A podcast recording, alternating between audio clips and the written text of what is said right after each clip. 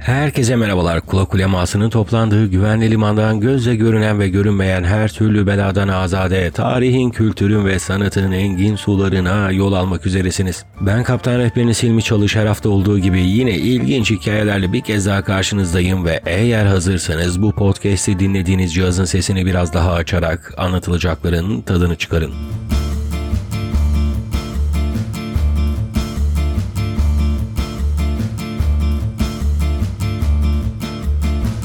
Efendim hoş geldiniz, sefa geldiniz. Umarım keyifler yerinde, sağlık, saat mükemmeldir. Beni soracak olursanız oldukça heyecanlıyım. Neden derseniz de uzunca zaman sonra kendimi mikrofonun başında buldum ben. Gece saat 2 sularında bu yoğun koşuşturmanın arasında bir fırsat buldum ve hemen kaydımı almaya başladım. Zira uzunca zamandır sizlere farklı bir frekansta başlamış olduğum Tarih Dergisi'nin eski bölümlerini yükledim oraya ki çok çok talep geliyordu bana. E, ama malumunuz ben bu podcast sürecine başlarken bunu tamamen tamamen amatör ve gönüllülük esasıyla yapmaya başladım. Herhangi bir gelirim yok. Malumunuz asli mesleğim olan turist rehberliğini devam ettirmem gerekiyor. Yoğun da bir sezon geçiyor. Bundan dolayı anlayışınıza sığınıyorum ama şunu gördüm ki bugüne kadar yapmış olduğum yayınlarda kitle kazanabilmişim. Bir sürü insanın hayatına dokunabilmişim. Hatta şöyle söylemekte fayda var. Geçenlerde bir eğitim programına katıldım. Genç rehber meslektaşlarımla beraber hatta bir tanesi bana Fethiye'de yaşıyormuş. Ee, buradan selam olsun Taylan'a. Dedi ki abi İstanbul turlarına hazırlanırken senin podcastlerini dinliyorum dedi. Benim için çok büyük keyifti tabii ki bu. Bunun gibi böyle çok fazla insana dokunmuşum. Dedim ki artık hadi Hilmi sen durma buna devam et filan gibilerinden. Tam olarak kıvama geldiğimi de düşünüyorum böyle mikrofonun karşısına geçmek için. Bir kez daha hoş geldiniz, sefa geldiniz. Programın başlığından da anlamışsınızdır zaten. Biraz böyle İslam Çupi'den, İslam Çupi'nin plajlarından, İstanbul'un yaz kültüründen bahsedeceğiz. E, geçtiğimiz günlerde e, sosyal medyada paylaştığım zaten Instagram hesabında Rehber Hilmi Bey olarak bu kitabı ben buldum. İslam Çupi'yi ben e, hayatının son döneminde Milliyet Gazetesi'nde yazmış olduğu yazılardan bilip tanıyordum. Ama tabii derinlemesine okumamıştım. Daha sonra bu kitabı okuyunca okuyunca tabii de 40 yaşın vermiş olduğu bilinç de var. E şimdi okuyunca o dilin ne kadar keyifli olduğunu keşfettim. Daha sonra onun eski yazılarını bulmaya çalıştım. Oradan karşıma çıkan şeyler çok çok hoşuma gitti. Hatta onun o yazılarını derlediği kitabının adı da Olaylar Sabek'in lahana dolmasını yemesiyle başladığı adını taşıyor. Ee, iletişim yayınlarından çıkmış. Buradan da meraklıları varsa tavsiye etmiş olalım. Şöyle bir İslam Çupi'den bahsedelim. Daha sonra İslam Çupi'nin zamanındaki İstanbul'un yaz kültürünün olduğundan da bahsederiz. Efendim 1932 yılında Tiran'da Arnavutluk'ta dünyaya geliyor. Hayatı boyunca basın alanında sergilemiş olduğu o üstün hizmetlerden dolayı kendisine basın şeref kartı verilmiş. Efendim Tiran'da dünyaya geliyor. Tabi Enver Hoca bilenler vardır. Çok baskıcı bir komünist yönetim gösterince oradan ailesiyle beraber İstanbul'a göç ediyor. Bir süre Galatasaray Lisesi'nde daha sonra Vefa Lisesi'nde okuduktan sonra basın hayatına adım atıyor. Çok fazla gazetede çalışmış. Bunların hepsini e, saymayacağım ama biz onun daha çok 1950'li yıllarda görmüş olduğu İstanbul'un onun haricinde İstanbul'un yavaş yavaş yiten giden bir takım özelliklerinden bahsedeceğiz. Bu arada e, gene çok hoş bir şey oldu. E, bu etkileşimleri seviyorum ben. Geçtiğimiz günlerde dediğim gibi kitabı alınca küçük bir kısmını e, görüntü olarak story attım. Biraz böyle müstehcen bulmuşlar e, kullandığı dili ama ben böyle zeki bir müstehcenliği seviyorum ben. Büyük bir ihtimal siz de anlarsınız hangi bölümler olduğunu. Ya çünkü e, argo ve bu gibi müstehcen ifadelerin kelime oyunları yoluyla kullanılması bana sanki çok katmanlı bir yapı kazandırdığını düşündürüyor bu metinlerin. Neyse lafı çok uzatmayalım. Çok da övdük. E, zaten önümüzdeki günlerde o kadar güzel hikayeler var ki farklı farklı içeriklerini de sizlerle paylaşacağım efendim. Plaj diye bir başlık atmış. İki yazı okuyacağım bu arada size. Buradan ikisi birbiriyle bağlantılı olduğu için ben onları her cümerç ettim efendim. Şöyle başlıyor İslam Çupi. Üç tarafı denizle çevrilmiş İstanbul, sahillerinin ötesine berisine oturttuğu plajları ile dünya turizm kartpostallarının renkli bir maketini sunardı eskiden. Bu bile zaten bizim yitip gitmiş e, değerlerimizin gayet güzel bir izahı diye düşünüyorum. Gerek doğası gerek güzellik ve refah yaşama yönünden içinde nefeslenen canlıya masalsı bir hayal alemi sunan eski İstanbul, boynuna birer gerdanlık pırıltısı olarak astığı plajlarıyla yazın denizle insanı birbirine yakınlaştıran, öpüştüren, çekim gücü yüksek bir mıknatıstı sanki. Denizle bakir koylar arasında insanın yaz boyu kurduğu bedava ıslanma zinası paralı plajlar yolu ile daha hizmet edici bir konfora ulaştı. İnsan ihtiyaçları ile işletme yöreyi Amerikan yaz filmlerinin çekici dekoruna büründürdü. Benim çocukluk ve gençlik dönemimin İstanbul'u ne denizi şeytanın sidik havuzu olarak gören bir kalabalığın bağnaz itikatlarıyla dolmuştu ne de bir fabrika ve makine parkı furyası Marmara'yı içine girilmeyecek bir yağ ve zehir çukuru haline dönüştürmüştü. Boğaz'ın İstanbul yakasında sırasıyla şimdiki Tarabya koyunun başlangıç burnuna çöreklenen Tarabya plajı, Büyükdere sahilinin tahta kabinleriyle barikatlayan Beyaz Park, Sarıyer'in az ötesini taşlandıran altın kum o yöre halkının yazlarını ıslak ıslak yapan doğal duşlardı. E oralarda şimdi insanlar 3. köprüyü görmeye gidiyorlar. Gene bir e, amaç taşıyorlar diyeyim yani her ne kadar denize giremeseler de. Tarabya plajı ve Beyaz Park gerek su derinliği ve akıntı terslikleriyle yüzme sanatını fazlaca ustalaştırmamış vücutlar için büyük tehlikeler arz eder. Bu yöreler insan ve deniz dostluğunu iyice pekiştirmiş müşterileri tarafından kullanılırdı hep. Prens Orhan diye anılan insan Tarabya plajının simgesiydi adeta. Aman ya Rabbi özellikle altını çizdiğine göre burada bir hikaye var bakalım ne diyor. Uzun boylu, kıvırcık, siyah saçları, muntazam adeleli vücudu ve ritmik bir makineden çıkmış hissi veren enfes yüzüşüyle Prens Orhan, Beyaz Perde'nin ölümsüz kahramanı Tarzan'ın bu sahillere postalanmış bir dublörüydü adeta. Yani bu kadar da gerçekçi bir tasvir insanı biraz gülümsetiyor. Bütün vücut hatlarını dışarıya fışkırtan dar gömlek, tişört ve pantolonlarıyla Prens Orhan, Trabya plajının kapısından içeri girdiğinde yaşları çeşitli ne kadar dişi göz varsa onun üstüne döner amansız takip, kabine girip soyunması ve tekrar dışarı çıkmasıyla artan bir açlıkla devam ederdi. Esas işini ve ne yaptığını kimse bilmezdi Prens Orhan'ın plajda. Yeşilçam'ın 3-5 filminde ikinci derecede jön rollerine çıktığı sinema merak meraklılarınca bilinen Prens Orhan, Boğaz güneşinde 4 saat bıkmadan bronzlaştırdığı vücudu ve plaj yağlarının ilk doğal mankeni olarak dostluğunu geçkince kadınlara uzattığına göre o zaman İstanbul'un etimolojik anlamını hiç bilmediği jigolo kelimesini toplum hayatına sokan birinci insandı galiba. Büyükdere'deki Beyaz Park daha kadıncaydı o zamanlar. Gündüzleri plaj, geceleri Alaturka müzikolü olarak kullanılan Beyaz Park, akşamüstlerine doğru itibarlı ve devamlı müşterilerinden olan olan zamanın Alaturka devlerinden Hamiyet Yüceses ve Mualla Gökçay'ı bir kamelyanın altında önlerinde bir kadeh rakı ile misafir eder. Programdan önce bu mikrofon ilahelerine usuldan, nihavent, hicaz ve sabadan idmanlar yaptırırdı. Keyfe bak. Yani denize gidiyorsunuz yüzmeye bir tarafta Hamiyet Yüce Ses diğer tarafta Mualla Gökçay böyle program öncesinde bir kadeh rakıyla beraber ses açıyorlar. Sarıyer'in öteleriyle Rumeli Kava'nın birilerinde mevzilenmiş altın kumsa İstanbul avamının müdavimlik ettiği bir köylü plajıydı. Tıpkı Boğaz'ın Anadolu yakasında aynı işlevi gören Küçük Su ve Salacak plajları gibi. Bu arada belki önümüzdeki günlerde veya programın yayınlandığı günde koyarım. Yani çok güzel bir fotoğraf var. Salacak plajı ya düşünsenize denize giriyorsunuz karşınızda Kız Kulesi var. Yani şimdi buradan oraya gitmek için bir dünya para ödemeniz gerekiyor. Kız Kulesi ama insanlar zamanında hemen karşısında denize de girebiliyorlardı. Neyse biz devam edelim. Kadıköy yakasına geliyor efendim. Kadıköy yakasında yaz sabahları kendi insanına plaj kapılarını açan işletmeler iskeleden başlamak üzere şöyle sırayı takip ederdi. Kadıköy'den başlayarak devam ediyoruz. Moda vapur iskelesine payandalık eden Moda plajı, Fenerbahçe burnunun orta yerine mevzilenmiş aynı adı taşıyan Fenerbahçe plajı, yazın köşk ve yalıları ile bir ahşap İstanbul ressam peyzajı haline dönüşen Suadiye, Caddebostan plajları, İstanbul ve Kadıköy'ün en zengin ve köklü ailelerinin plajı olan bu Caddebostan ve Suadiye işletmeleri denetim ve fiyatları ile özel bir kulüp görünümü arz eder ve o zaman ala krem denilen üst tabaka ile halk arasına konan tarihteki ilk demir perde dünya ülkelerine ilk ayrım fotoğrafını gösterirdi. İstanbul plajları kataloğuna daha sonra devasa bir kum uzunluğu ve moteli barındıran yerleriyle katılmış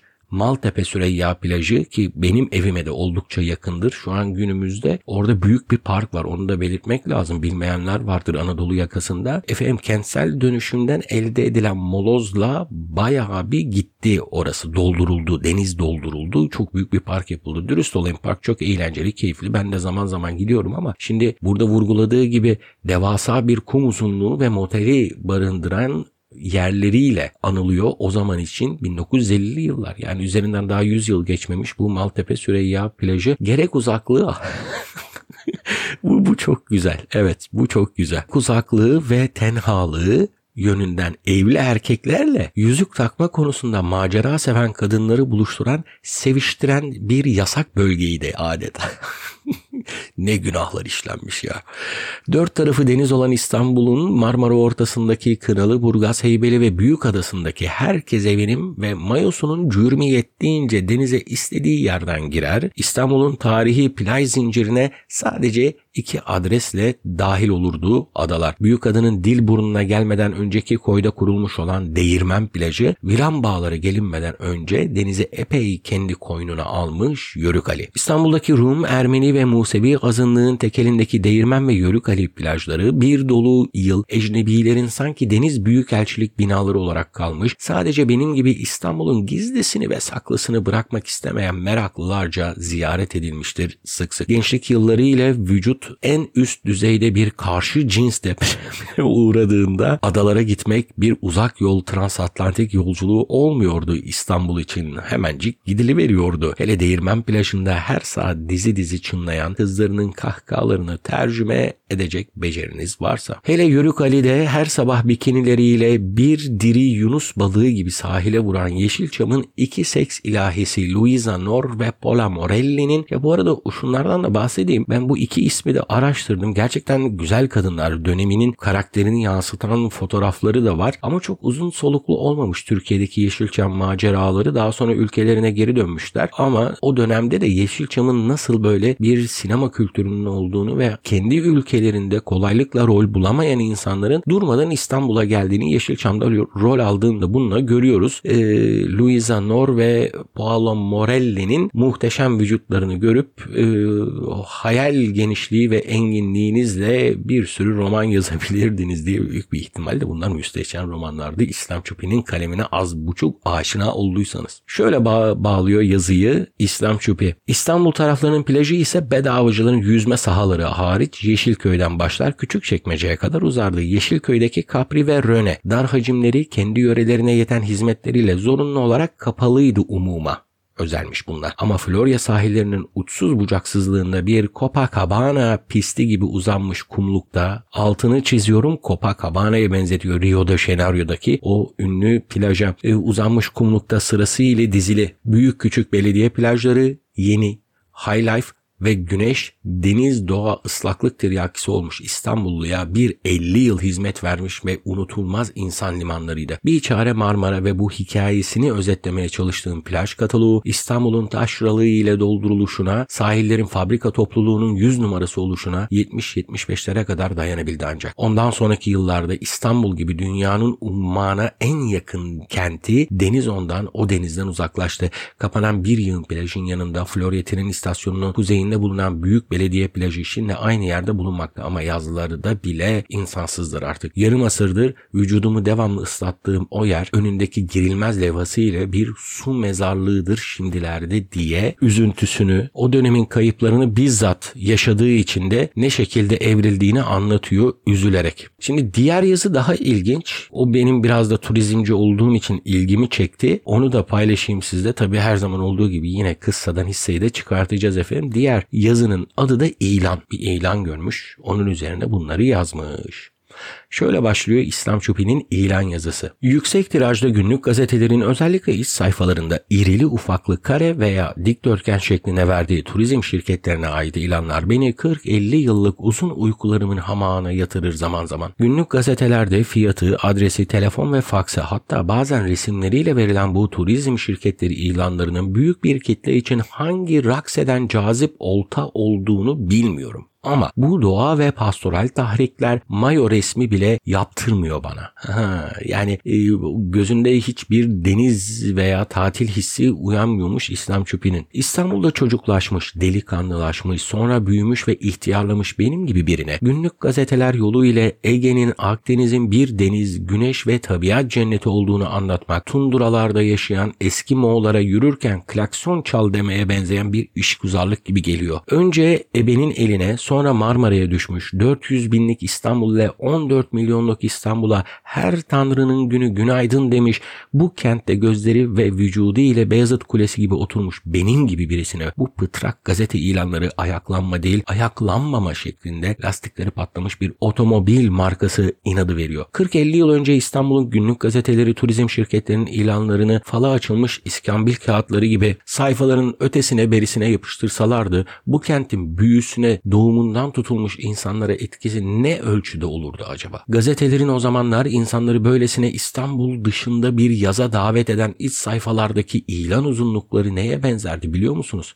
Sakinleri köse olan bir mahallede erkeklere jilet satmak gibi anlamsız bir ticaret. Çok güzel bu ya. Yani İstanbul öylesine yazlık yerlerle doluydu ki o dönemin insanları bu turizm ilanlarına bakmazdı. Eğer koysaydınız da köselerin olduğu bir mahallede erkeklere jilet satmak gibi anlamsız bir ticarete benzetiyor bu ilanları. Anadolu ve Rumeli kavaklarının boğazı Karadeniz'den tutun da Sarayburnu ve Kız Kulesi'ne kadar uzadan kıvrımlarında insanlar sabahtan akşama dek kalçalarında mayo ile gezer Marmara güneşi sırtlarını bronz renginin en güzel nüanslarıyla boyardı. Kadıköy'den Maltepe'ye ondan öteye uzanan Kartal, Pendik, beri tarafta Sarayburnu'ndan büyük çekmeceye dek halılaşan altın kumlu sahiller İstanbul insanlarını yaz boyunca deniz kızı elektriğine yakalanmışçasına mavi göğsüne çarptırırdı. Kınalı, Burgaz, Heybeli ve Büyükada'da bu şekilde ilanlanmış gazeteler 1940'larda deniz üstünde yüzen evlerin kapı altlarından atılsaydı bu hanelerin genç kız ve erkekleri ceridelerinin hiçbir tarafını evirip çevirip gıcırdatmazlar. Kahvaltı ve yatak odasından denize atlarlar. Bu turizm ilanı dolu sütunlara teksiplerin en ağırını gönderirlerdi. Hala hafızam gargara yapıp yutmadı o günleri. 1950 yılından itibaren Florya Büyük Belediye plajını aynı yaşı paylaşan İstanbul gençliğiyle bir ortak mekan yapmıştık suyu yasaklı ilan edilene kadar. İstanbul'un bu ilk ve en lüks plajının kapısından daha henüz güneş doğmadan girer, akşamüstleri denize girip ıslak bir grup oluncaya kadar bütün bir yaz mayo kampı kurardık orada. Polisi, gişe ve kapıdaki bütün belediye memurlarının kabinleri, bütün büfe ve lokantayı kiralamış müstahdem ve patronu tanır. Buraların parasız hakimi olarak gün boyu cakalı adımlar atardı kum ve tuzlu su çölünde. Gün öğleden sonraya dönüp güneş Florya Deniz Köşkü'nün damından aşağıya yuvarlandığında arkadaşlarım Refik, Sarı Kemal, Rasim gibi koca ve ağır rakıcılar ellerinde çıkın ve termoslarıyla bu tarihi alana geldikleri seferinde alkol başkomutanına saygılarımızı sunmaya gider, uyarısıyla şişelerin dimini tokatlar, kadehleri birbirine vurur, ellerini en anlamlı şekilde havaya doğru kaldırırlardı. Aradan 50 yıl geçtikten sonra bir İstanbullu olarak o canım kentin bir peyzaj tablosu olan doğası ile birlikte Marmara Denizi'ni de kaybetmek katlanılacak bir ölüm haberi değil aslında. İstanbul'u yürünemez ve yaşanılamaz kılan Marmara'daki denizi içine girilemez duruma getiren Türkiye'deki plansız, hesapsız insan ve ekonomiyi oynatma depremi, bu kentin çok az kalmış eski sahiplerine günlük gazetelerin koydukları turistik yöreleri işaretleyen kilo kilo ilanlar bana hayatımın sonlarında yapılmış en ağır hakaret gibi geliyor. Eğer İstanbul'u 1940 yıllarında olduğu gibi az kalabalık, saygın insanların şehri olarak tutabilseydik, şayet dünyanın en güzel iç denizi olan Marmara'yı o mavilik ve kalitede koruyabilseydik, tarihi ve turistik potansiyeliyle bu dükalık senede 40 milyon turisti buralara çeker, her yabancıyı 1000 dolar bıraktırdığını düşünürsek bugün ulaştığımız ihracatın iki misline çıkartırdık. Gelibolu yangınına samimi gözyaşı döken Türkiye, duygu dolu, reaksiyonu tutarlı bir ülkeydi de İstanbul işgal edilirken tüm zehirli ve pis atıkları lehine olurken Marmara Denizi tümden yıllık izne mi çıkmıştı bu Türkler acaba? Salamura suyu kadar tuzlu Ege ve Akdeniz'e beni ısrarla çağıran günlük gazetelerin satır ve kağıtları hiç ilgimi çekmiyor. İstanbul turlarına çıkıyorum her sabah. Sanki bu şehri hala bitirememiş bir korku var içimde. Ağustos Poyrazı'nın çıkmasını bekliyorum.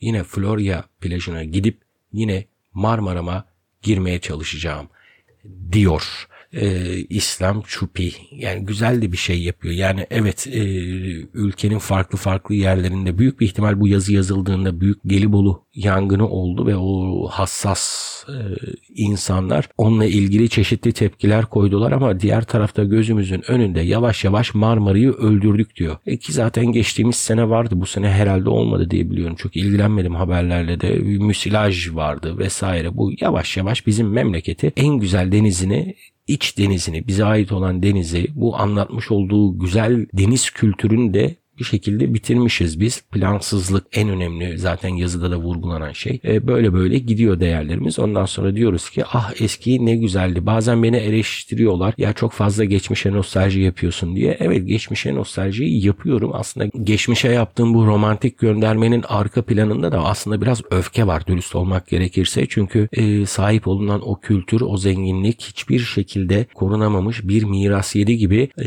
bizden önceki kuşakların koruyup kolladığı ve belli bir seviyeye çıkartmış oldukları sosyal kültür bir miras yedinin elinde tarumar edilmiş. Biz de şimdi işte iyi ki yazılmış olan bu satırları okuyup ah ve vah ediyoruz diye bu bölümü de yavaştan bağlayayım efendim. Umarım hoşunuza gitmiştir. Umarım yüreğinizde bir parça sızlama e, oluşturmuştur. Çünkü amacım biraz da o. İstanbul çok zengin bir şehirdi. Her açıdan sosyal anlamda ama onları yavaş yavaş yitirdik gitti diyeyim ve huzurunuzdan çekileyim efendim. Bir sonraki hafta yeniden görüşene kadar mutlu kalın, sağlıklı kalın ve esen kalın.